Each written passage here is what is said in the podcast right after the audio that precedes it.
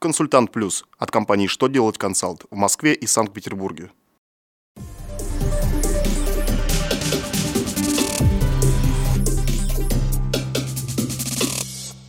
Добрый день! Для вас работает служба информации телеканала «Что делать ТВ» в студии Ольга Тихонова.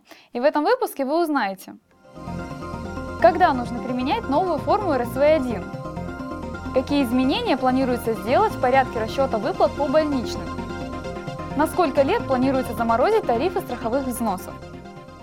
Итак, о самом главном по порядку. Расчет по начисленным и уплаченным страховым взносам в пенсионный фонд за первое полугодие 2015 года нужно будет представить по новой форме РСВ-1. Они вносятся очередным постановлением правления пенсионного фонда. Сейчас этот документ находится на регистрации в Минюсте России. Новая форма потребовалась из-за изменений, внесенных в законодательство с этого года. Например, таких как новый порядок уплаты страховых взносов за иностранцев или отмена пониженных тарифов для отдельных категорий плательщиков страховых взносов, которые применялись в предыдущие три года. На публичном обсуждении находится законопроект об увеличении продолжительности страхового стажа, необходимого для выплаты пособий по временной нетрудоспособности. Если документ примут, то больничные в сумме 100% от средней зарплаты будут платить гражданам со страховым стажем не от 8 лет, как сейчас, а от 15 лет. А 80% от заработка получат не те, кто трудится 5 лет, а те, кто работает 8 лет. Если же стаж будет составлять менее 8 лет, то пособие начислят в размере 60% от средней зарплаты.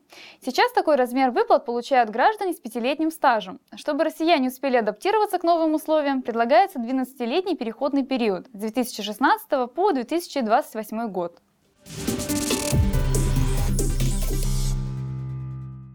Разработал законопроект о замораживании тарифов страховых взносов в государственные внебюджетные фонды Российской Федерации.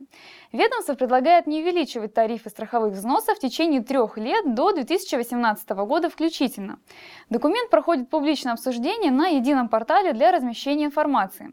Напомним, что сейчас в ПФР страховые взносы в пределах установленной предельной величины базы уплачиваются по тарифу 22%, ФСС по тарифу 2,9%, ФОМС 5,1%. 0,1%. При этом предельная величина для пенсионных взносов равна 711 тысячам рублей. Сверх этой величины страховые взносы уплачиваются по ставке 10%. Предельная величина базы для взносов ФСС 670 тысяч рублей. На этом у меня вся информация. Благодарю вас за внимание и до новых встреч!